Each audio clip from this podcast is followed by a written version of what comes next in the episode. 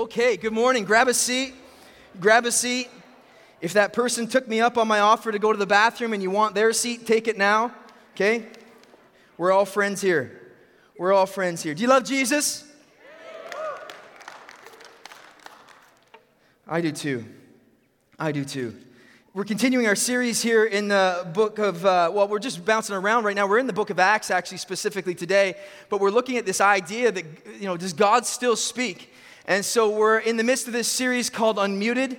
And uh, as has been mentioned and alluded to previously here this morning, like we believe together as a church that God still speaks. We believe that the Holy Spirit is active, that He is imparting gifts, and that He's, he's speaking to us, not just as the leadership team, but He's speaking to each and every single one of you individually in the leadership of your families, in the leadership of your home, wherever it is that you work, wherever it is that you go to school, wherever it is that you, you know, spend the extra time that you know, seems, to, you know, seems to you know, just evade you. Wherever that God is always speaking, that He's always speaking. And we've taken a look over the last couple of weeks where we've talked about, hey, we understand that there is an unseen, there is an unseen spiritual realm. There's a, there is, a, there is a, a, a spiritual sphere that is unseen, that we partner together with, with the Holy Spirit, that we partner together with, with the Godhead, that we partner and, and, and we play a role there where, where we, uh, we have the chance to, to be a part of a place, be a part of a realm that we don't necessarily have access to, that we, don't, we can't necessarily see, touch, or taste, but we have have the, we have the authority as believers to push back the darkness and to, and to, you know, propel the light, the kingdom of heaven forward. So we recognize that. We've been talking, you know, last week about the different ways, you know, as well that, that God chooses to speak to us and how, um, you know, we don't, we don't want to just limit him to merely just, you know, audible conversation, but that we recognize that He speaks to us in, in a variety of different ways. Last week we looked at how He speaks to us through His Word. That continually, depending on the season and depending on the situation and, and where it is that you find yourself, that, that, that God's word is just, it's, it, it just speaks to you. That you can read the same scripture, you can read the same chapter, you can read the same verse in a new season or on a different day. And all of a sudden, by way of the Holy Spirit just illuminating something to you, it's, it's, it nourishes your soul. We talked about how he also speaks from his palette, that we look at creation, that we take a step back, and sometimes when we, when we unplug, when we, when we disengage with all the noise and with all the nonsense of this world, we allow creation to speak to us. That scriptures would tell us that when we look towards the heavenlies, that they would declare, that they would exclaim God's glory. And so we too do that. We, we pause and, and we, look at, we look at creation and we, we look around us and we just think of how we're fearfully and wonderfully made in God's image. And, and, and, and you know, those things, they, they speak to us. That we have this, as believers, as we have this unmuted relationship with God.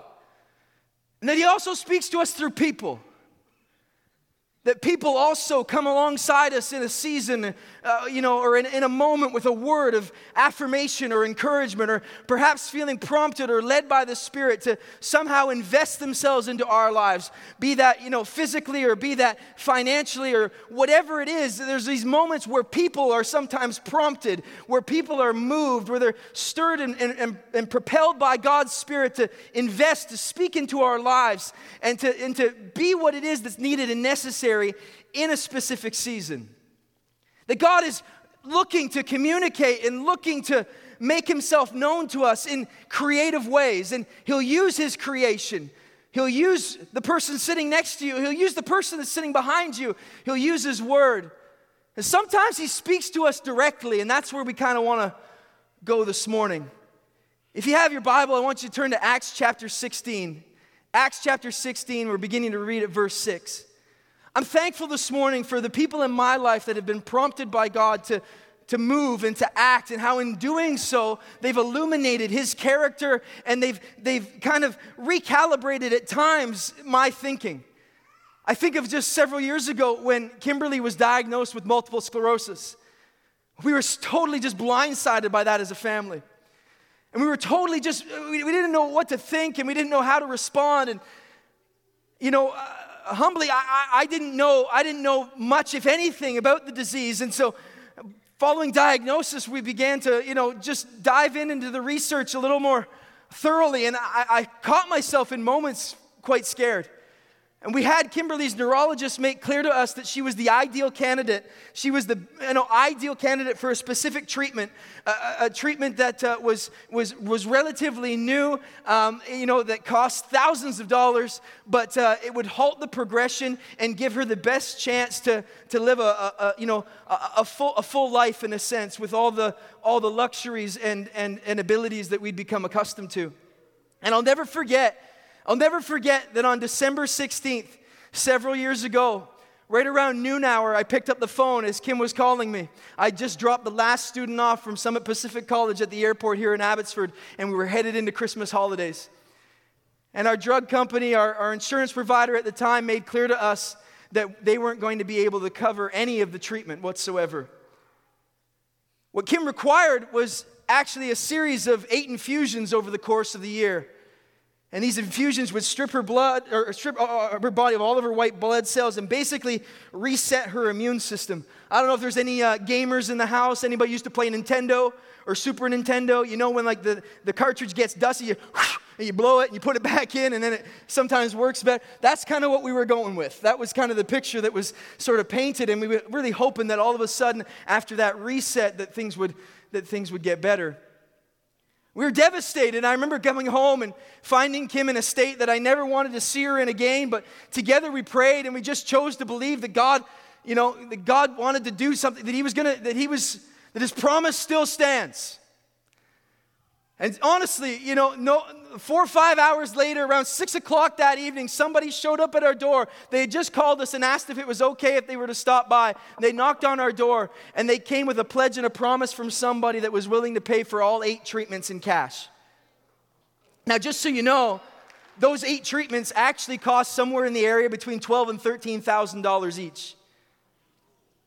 See, see, I think God, see, what I thought was best what I thought was best was going to be using the systems that the world had already established. And there's nothing the matter with those systems. There's nothing the matter with that whatsoever. But in that moment, I thought that was best. The way that I, the way that I saw it, the way that I knew it, the way that I perceived it, I determined that that was what was going to be best. When that didn't happen, because I'd put my faith in something other than Him, when that didn't happen, I didn't know what to do.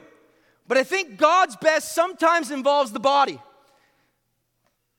I think God's best sometimes involves the body. And so what happened is because of that no at noon hour, it set us up for a better yes that evening.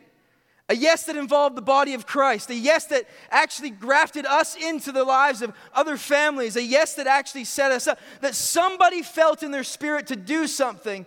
And in being obedient, that set us up for success. I want you to know that I believe that the Holy Spirit still speaks. I want you to know that I believe that He speaks through His Word. I believe that He speaks through creation. And I believe that He speaks through His people. But I also believe that He does speak to us directly. That He does speak to you and I. And there's countless examples that we find throughout the New Testament of just that. We think of that moment where Jesus is being baptized, and all of a sudden the heavens open. And a voice from heaven exclaims, This is my son, in whom I'm well pleased. And it was audible. Everybody that was there that day heard it. We think about what took place on the Mount of Transfiguration and how Jesus and his disciples that he had brought with him, they not only saw, but they heard a voice from heaven. We think of Saul in Acts chapter 9, that moment where he's knocked off his horse and he hears a voice from heaven. Saul, why are you persecuting me? Why, why are you doing this? An audible voice to him, something that he heard. Verses later, a man faithful to the Lord named Ananias, going about his business in his home, hears his name being called. I believe that there is ample evidence in Scripture, in Old Testament and New Testament, that could form an adequate theology for you and I to believe that in moments, God does indeed speak to us audibly. But that's not only how He chooses to speak to us. That I think sometimes we have the tendency with things that we read in Scripture to reduce them to formulas, and then we try to put every one of our experiences through that formula. I think of other scenarios like with Zacchaeus where Jesus tells Zacchaeus, Get down from that tree. I'm going over to your house for lunch. We don't know what he said at Zacchaeus' house, but we do know that the entire household was saved. And I think that sometimes those details are kept from us as believers. I think those details are kept from us as readers because otherwise, many of us as pastors would just adopt that thinking and adopt that formula and just apply it, and that's all that we do. It kind of stifle the creativity. If we found out that Jesus went to Zacchaeus' house, had a turkey sandwich, and hard bite potato I love hard bite potato chips, okay? Turkey sandwich, tomato soup, hard bite potato chips. That's all we'd ever be eating. Because we'd be convinced, well, I'm going to go to so and so's house. We better have a turkey sandwich, hard bite chips, and tomatoes. I mean, that's not necessarily a bad idea, but we can form doctrines, we can form theologies, we can form ideology, we, form, we can establish these formulas around these things. Same thing happens when, uh, when the woman who's apparently caught in adultery, what a scandal that whole thing was. Anyways, they're just out to get her and out to get Jesus. But in that moment, we're just told that Jesus all of a sudden begins to write something in the dirt. And I don't know what it was that he wrote, but all of a sudden, all the accusers drop their stones and leave. I kind of picture, I kind of picture it like because he's Jesus and he knows everything. I think he's like writing like sins, you know, and then he's drawing lines and connecting them to the person who's struggling with that thing. You know, I just picture Jesus going, "Oh, oh, you're here. Oh yeah. What about this one? Huh? Huh? That one's for you. And so all of a sudden, okay, right, okay, good. Oh, we're, you know, I don't, I think because other, we don't, sometimes the details are kept from us. And in the New Testament, in these moments where we hear that the heavens open or that Jesus speaks, or, you know, we don't always have all the details. But I think sometimes we, we, we just, well, I want to know what God's voice sounds like. Scripture would tell us in some portions, we're told that it sounds like thunder. Job mentions that. He makes word, you know, it sounds like thunder. In Ezekiel, we're told that it sounds like rushing waters. And then, yet, in other portions of Scripture, we're told in First Kings that it sounds like a whisper. Sounds like God can't make up his mind to me. I don't know about you. But I think what we need to recognize is that we have a real, meaningful, and intimate relationship with Jesus. That by God choosing to send his son to die for us, that we were granted access into a place that previously was reserved for only a certain amount of people. And I think, just like in any relationship, as you grow in that relationship, the communication gets stronger. Sometimes to the point that you don't even need to say anything, you just know. Does that make sense? For example, if Kimberly, Kimberly and I are ever in a situation or ever sitting at a table or we're ever, you know, around people, I have the tendency to talk too much. I thought you'd be more surprised. and there's a look that Kim can give me that makes very clear that I should probably stop. She doesn't need to use words. I just know that it would be in my best interest to stop talking.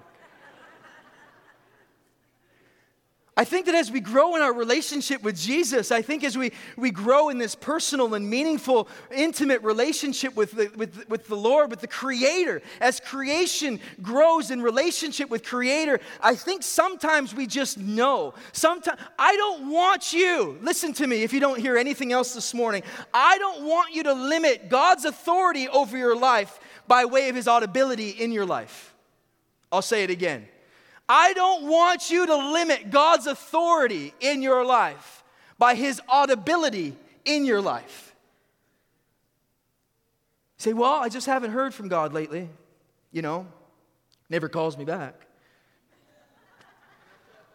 I just haven't, you know, just need a real just need a word from the Lord. No, what you need to do is perhaps spend more time in that presence, in that place that's been paid for, where you can draw near to Him so it gets to the point where you can just sense that it's time for you to shut up, where it's time for you to, sorry if there's any kids in the room, shut up's a bad word, but where you can just stop talking and listen. As we grow in the relationship, it becomes a little more easier sometimes to hear Him. Acts chapter 16. I've given you lots of time now to get there. Acts chapter 16, verses 6 and following, it says this And they went through the region of Phrygia to Galatia, and Galatia, having been forbidden by the Holy Spirit. Having been forbidden, having been forbidden by the Holy Spirit to speak the word in Asia. And when they had come to Mysia, they attempted to go into Bithynia But the Spirit of Jesus did not allow them. So, passing by Mysia, they went down to Troas. And a vision appeared to Paul in the night. A man of Macedonia was standing there, urging him and saying, Come over to Macedonia and help us. And when Paul had seen the vision, immediately we sought to go on into Macedonia, concluding that God had called us to preach the gospel to them. This is a really interesting portion where Paul seems to have this desire, this unquenchable desire. He wants, he wants to go to Asia. And in two different occasions in these first few verses in chapter 16, book of Acts, verses 6, 7, and 8, we're told that he's forbidden, that the Holy Spirit doesn't allow him, that Jesus, the Spirit of Jesus forbids him, won't allow. Now, I don't know about you, but I want to know, I want to know how he knew he wasn't allowed. Like, did Jesus just descend say, Paul, hey, it's me? no. I mean, how much, wouldn't that help? I, I, I really think I have some good ideas that I, I think really could have spiced this whole thing up a little bit. You know what I mean? I mean, I understand it's perfect and whatever else, but you know, I just, I, I just want a few more details. I think of moments in my life where, like, okay, God, like, yes or no? Okay? Like, just, can you just, just tell me? In this moment, I think that perhaps uh, as a reader, I don't know about you, but for me, I'm reading, well, how did he know that he was forbidden? How did he know? We're told that the Spirit would not allow it, that he was not okay with it, that basically the door was shut. But soon after, in this same portion, there's another detail that surfaces. And we're told that Paul, maybe, you know, after a moment of frustration, Maybe after he's got done venting to some of his friends, like, I just, I don't know why he won't let me go, you know? Do you ever throw, you don't throw tantrums anymore, you're adults, I know, but, but some of you have thrown them with me, so I know that you, uh, but you know, I just picture, I just picture this moment, Paul's just kind of like, ugh, and he sits, at, sits down at dinner and, and all the guys are around, he's like, hey, Paul, you know, what's, what's, what's the matter, you know? And, and I think everybody's probably still like a little bit like, everybody's a little bit scared of angry Paul, right? Because they're still thinking, you know, Saul, you know, killing everybody, you know? So I just picture like everybody is, scooches their chairs away from him, you know, because he's angry. He's gonna go, he's gonna blow. And so in this, hey, Paul, what's? He's like, oh, I just, oh, I just wanna, I just wanna go to Asia. I just wanna, I just wanna, like, what's? I just wanna spread the good news. I just wanna, just wanna share the gospel. I Just wanna talk about the things that, you know, God's done in my life. I just want to share my story, but I just, I just feel like I just can't, I just feel like I can't go yet. I just, I don't know how to explain it. I wish in that moment maybe we had more details, but I want you to know that sometimes it is actually that simple. That it's just kind of like, I don't know how to, there's moments where, you know, uh, many people would, would, would share of this moment of, you know, audible, I heard a voice from heaven and God spoke to me. And, and that's really special. And that's, if that's your experience, I think that's beautiful. Again, I think in the relationship that we've established with God, He knows the best way to communicate with us and He, he knows how He needs to present Himself to us in order for us to perhaps hear. Um, but, uh, you know, that's not necessarily everybody's story, but sometimes, you know, sometimes you just have a gut punch. You know, I don't know how else to explain it. We're just like, oh, I just, uh, I don't think I should do that. Or just something, you know, and listen, you've heard the stories where like people will wake up in the middle of the night and they feel as though God's just pressing on them that they're supposed to cancel their flight and not get on that plane. And sure enough, disaster strikes. And at times the world will just chalk this up to coincidence. But I would actually rather put all the onus on this cosmic power. I'd rather put all the onus on Jesus and say, no, I think that sometimes He just loves us enough to keep us from things. I think that sometimes he speaks to us in these real creative sorts of ways. Sure, sometimes it may be audible, and there is enough and ample proof in Scripture that we find that. But sometimes he just speaks to us with a, just a sense or a feeling or a glance or a gaze from across the table, letting you know, I don't think that's a good idea. I think you should stop talking. Also, in this moment, like I'm alluding to, there's this where Paul all of a sudden he has a vision. And God will speak to us that way as well. That He speaks to us, you know, through prophecy. That He'll, he'll speak to us through dreams and, and, and through visions. And, and in this moment, in this story, Paul has this vision. He has this vision where there's a man from Macedonia saying, Hey, come here. Come to Macedonia. Come and help us. I need you to know that sometimes God tells you no because He's got a far greater yes. That at all of a sudden, noon hour on December 16th, I'm being told no by an insurance company, but by six o'clock, I get a much better yes. I want you to know that in this moment in Acts chapter 16, Paul is wrestling with a no, but by way of this vision, he's affirmed with a greater, and we know what goes on to happen in Macedonia. Eventually, he makes his way to Asia. Eventually, he makes his way into that important and prominent city of Ephesus. We've read the book of Ephesians, we've studied the book of Ephesians here as a church. We under there was a time for it, but sometimes God just keeps us from things, and in keeping us from things, he keeps right order.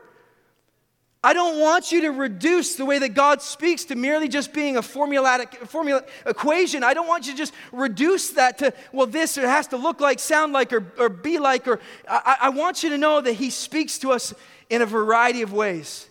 That the way that He speaks to us is by, by virtue of the relationship and as it's been established.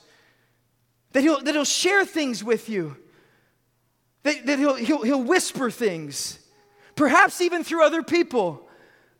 That there's moments of, of, of, prophecy, there's moments of visions, there's, there's moments of dreams, but there's also moments where there's just this, there's just this sensation, there's just this feeling, there's just this tension within that seemingly is pointing us perhaps away from what we thought we were going to do and towards what he's determined is best. I don't think, and we read about it in, in, in Thessalonians chapter 5, verse 19, we're, we're told not to restrain the Holy Spirit. That we don't want to confine the way that we've determined that God can and will or should choose to speak to us. But I think the key is that we keep listening. I'll say it again. I don't think that we want to confine. I don't think that we want to restrain. I don't think that we want to quench. I don't think that we want to personally determine the way that we have decided formulatically that God will choose to speak to us, but I think rather best thing for us to do as creation in relationship with creator is just to lean in and to choose to listen. I don't want to reduce God's authority in my life to his audibility. But I want to listen. I want to allow others to speak into my life. I want to make way for moments of prophecy. I want to recognize when I have a dream from the Lord. I want to recognize those moments where He's speaking to me through visions. I want to recognize those moments where He's depositing wisdom and knowledge into me to make decisions that are far greater than the you know, power or, or, or strength that I personally possess. I, I want to I wanna recognize that the Creator is longing for relationship with creation. That's why He sent Jesus to die in the first place. And as has been promised, He's upgraded our operating system. He's given us the Holy Spirit. And by giving us the Holy Spirit, now we have access, now we can have have communication, and the Spirit enables us.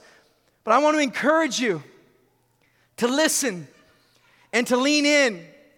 And if you're going to choose to tell me that you haven't heard from God recently, my question to you would be well, are you actually taking time to listen to Him?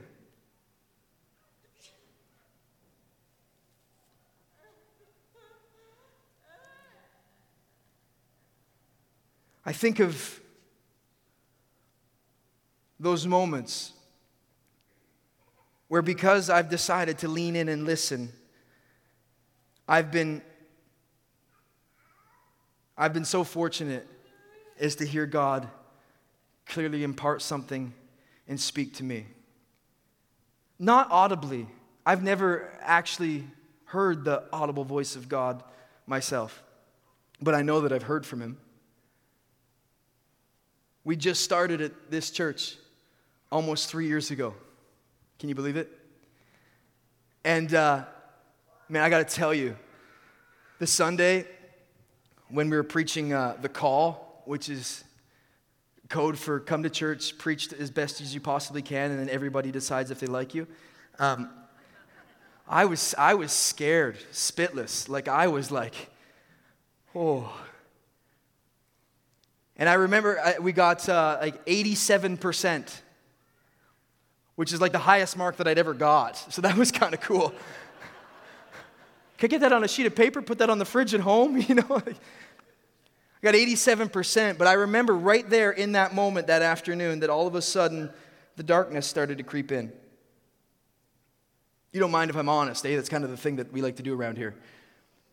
I remember that afternoon where all of a sudden I knew that there was roughly about 120 people that had voted. I quickly did the math at 87%. That means there was about 17 people that didn't like me. And that affected me far more than I care to admit. That all of a sudden, this insecurity that I thought that I dealt with, but I don't know that I'd actually buried fully. Or maybe I had buried it fully, that was the problem, and hadn't been extracted. It began to grow again. And as you know, with leadership, sometimes you have to make decisions. I prefer the way that leadership was introduced to me on the schoolyard back at recess where if you were the best at something, then you were the captain and you chose your team, you know? And that's kind of the way that leadership's somewhat introduced to us, where, hey, you're good at this, you're the leader. But in the real world, you're forced to make sometimes leadership decisions. I came to realize quite quickly that I liked the idea of leading, but I really preferred to be loved and liked. And so we had to make some difficult choices, and we continue to make difficult choices here all the time. Trying to determine what to do and trying our best that we can to listen to God. Trying to lean in and, and look across the table and just get a sense of what it is that He's speaking to us, what it is that we're to do next, what it is that we're to try next, and where it is that we're to go. But in that season, I could come on Sunday and I could do my best and I could do the best that I could throughout the week and I could meet with you at your house and I could even hold your hand when you were in the hospital. But there was moments in the evening, there was moments where I was alone, where I was, I, I, I was, I was wrestling. I was wrestling with depression.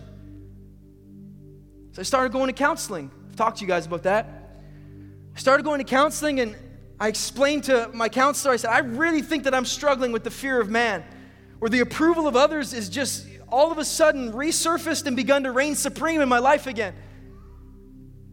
And I remember a Friday afternoon sitting at home with Kim when we lived together.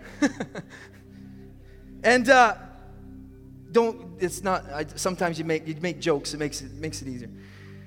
We, we'd sit and we'd chat, and Fridays were the best days because it was our day off and we talk. And and I remember in this moment of brokenness, I looked at Kimberly and I, like, babe, I don't, I've lost my joy. I don't know where it's gone. I said, like, I'm, I'm fearful and I'm frightened and I'm worried and I'm concerned and, and I, I, I just don't feel like myself. And so we're praying together and, and all these sorts of things. And, and that just, be, that just started the framework for me of this quest, you know, you know, how Stella got her groove back and how Clark was going to get his joy back, sort of thing. And, that was my, I was just, okay, what do I need to do? What, how, do I, how do I get it? Do I serve more? Do I, do I, do I, do I uh, you know, preach longer?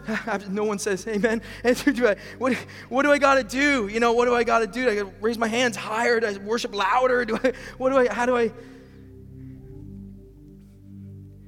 And I remember this beautiful moment, the simplicity, just the home alone again with my wife, where she said, Clark, you just need to choose Jesus. Just choose Jesus. Just lean into Him. Just choose Jesus. So I began to spend intentional, purposeful time in that presence that I've explained. Again, never hearing his audible voice, but allowing him to speak to me and allowing him to minister to me, allowing me to do these things. You fast forward a few months later, and I'm starting to feel better. And we get a phone call about April 2018. And we're told, hey, Clark, Kim, there's this little boy in Nigeria. He needs a home. And we've decided that you would be his best fit. Everything's ready, everything's prepared. We've done all the work on our end. He is able to be adopted, and we want you to be his mom and dad. And we are given his name, Ayomide is his name. A Y O M I D E. We like to call him Ao. And so I did what any parent would do in that moment. I hopped on Google and I typed in his name. And when I typed in his name and hit enter, the Lord spoke to me. As I read the first result, Ayomide, Nigerian, Yoruba tribe, meaning of name, my joy has come. So,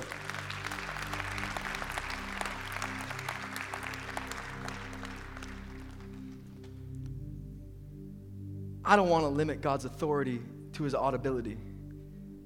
Sure, there's plenty of proofs in Scripture that he does choose indeed to speak to people that way. And if he's chosen to speak to you that way, that's amazing. But I want you to know there's many avenues that the Spirit chooses to speak to us. You might even use the internet. Would you stand with me?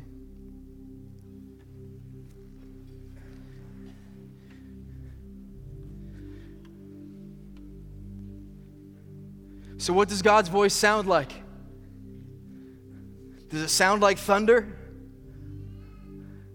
Does it sound like rushing waters as we read of in Scripture? Or does it sound like a whisper? Each of those definitions come from a different author. Each of those scribed from a different pen. I don't know what God's voice sounds like to you. I don't know how it is that he necessarily chooses to communicate with you. Maybe it's dreams, maybe it's a vision, perhaps it's through prophecy, perhaps it is actually his audible voice. Maybe you've been fortunate enough to experience all. All I know is this is that when the Savior of the world is longing to get our attention, he'll go to great lengths to do so. And it's a sense. The end result, regardless to the vision, regardless to a dream, regardless to whether it's been this audible voice from heaven split open, and regardless to whether it's been a prophetic word that's been presented to you by a friend or a peer or a pastor, regardless to how it is that it's presented, there is a sensation. There's something that's felt, and it's it's it's the longing for action. It's the it's the it's the moment where we're for, to choose to be obedient. To illustrate, let me just finish with this story. My wife is one of the most generous people that you might ever meet, but you'll never know about it. Anytime I want to give something to somebody, I want to sign it so I get a nice big thank you and maybe a shout out on Instagram or something. But Kim's like, no, no, no. Pray for me. That whole right hand not knowing with the left hand and all, Kim just, I remember being in school and I remember people going to their mailboxes and they'd open up their mailboxes when we were at Summit and they'd, they'd have, you know, gift cards for things and they'd have these letters of encouragement, you know, with money attached to them. And, you know, because Kim was working full time over at Swiss Chalet and so she had a little bit extra sometimes. And, and, and, I, and I, they'd be standing there, and they'd be reading these letters or reading, they'd be weeping and crying and I'd look over their shoulder because I'm nosy. And so, and, and, and, I, and I'd see the handwriting. I'm like, that's, that's my girl. So there's a moment several summers ago, we were just engaged. Kim had been working for about half the summer at the same camp that we'd met at, same camp that we eventually got married at. We believe in camp. Make sure that you come for June 30th, send all the kids to camp, get them married. Now, whatever it takes, let's grow this thing.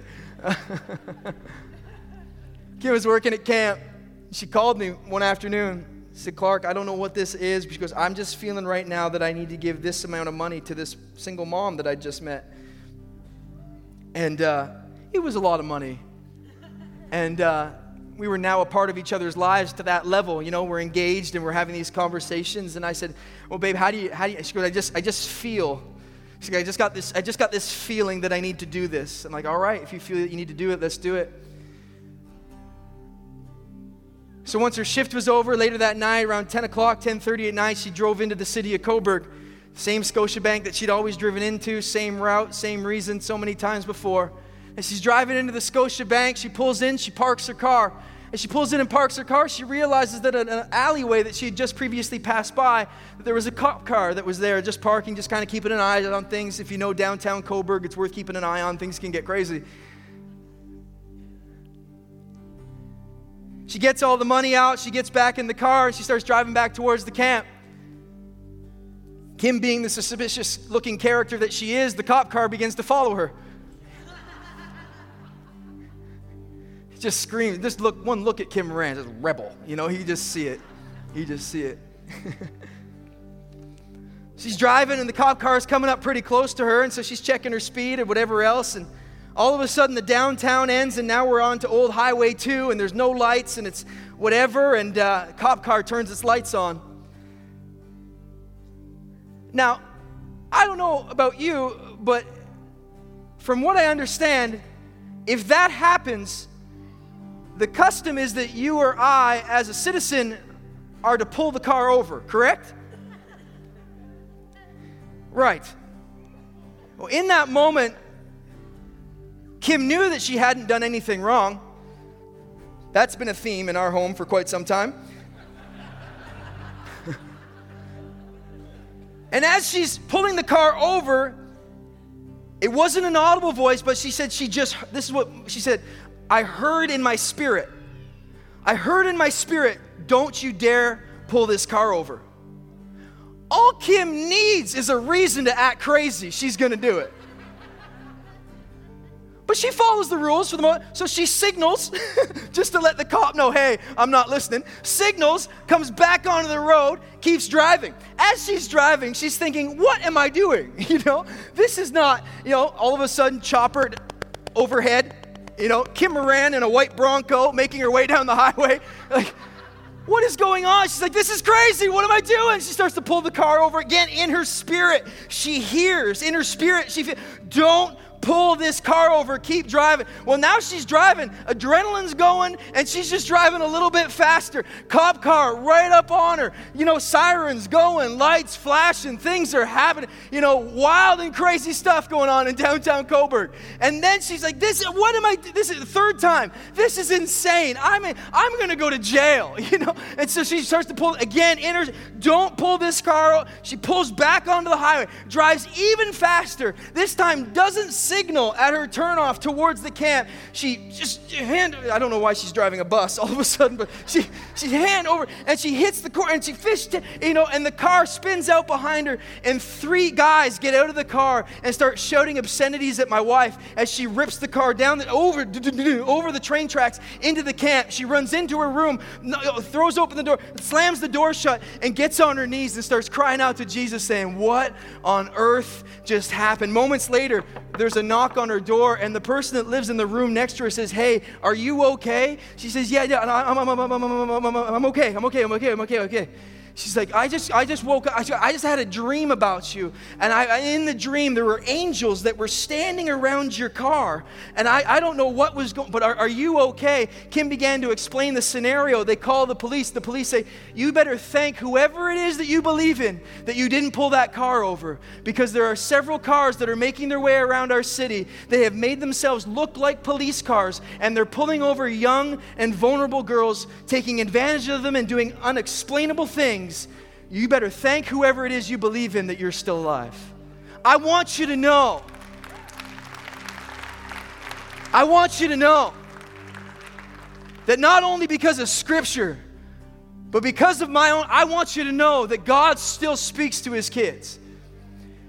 That if you hear Him in your soul, if you just sense Him in your spirit, if you right now are presently just comfortable with pulling over, but He's telling you to get back in the lane, I want to encourage you this morning to pull back off the shoulder and keep going in the direction that God's calling you. If you just sense this morning that you're supposed to talk to, that you're supposed to pray for someone, that you're supposed to do, that you're supposed to give something, I want to encourage you this morning to know that God, what does His voice sound like? I think His, I think, I think His voice is determined by the recipient. I don't know how it is that God will choose to speak to you.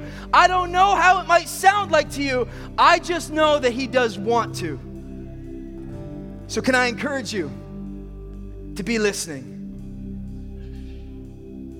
Because even in Kim's faithful act of obedience to help that individual out, She still came against an obstacle. But thank God for his provision and the fact that she's still here. Church, we want to be a church that lives a life that's unmuted. I want those stories. I want those stories for your life as well too. I want you to share moments with us and with one another where you decided to do something that in the natural made no sense, but perhaps that's all the indication that we needed to recognize that it wasn't us, it was Him all along. In the natural, it made no sense. But we're not talking about the natural this morning. We're talking about the supernatural power of God. I'm not talking about your flesh.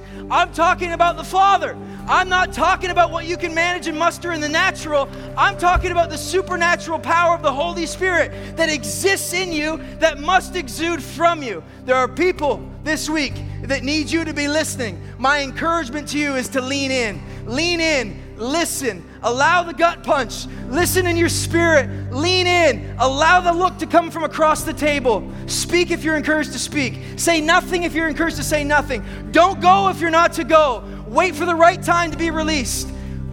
And just trust in the Lord with all your heart. Lean not on your own understanding. In all of your ways, acknowledge Him and know and know that your path will be made straight.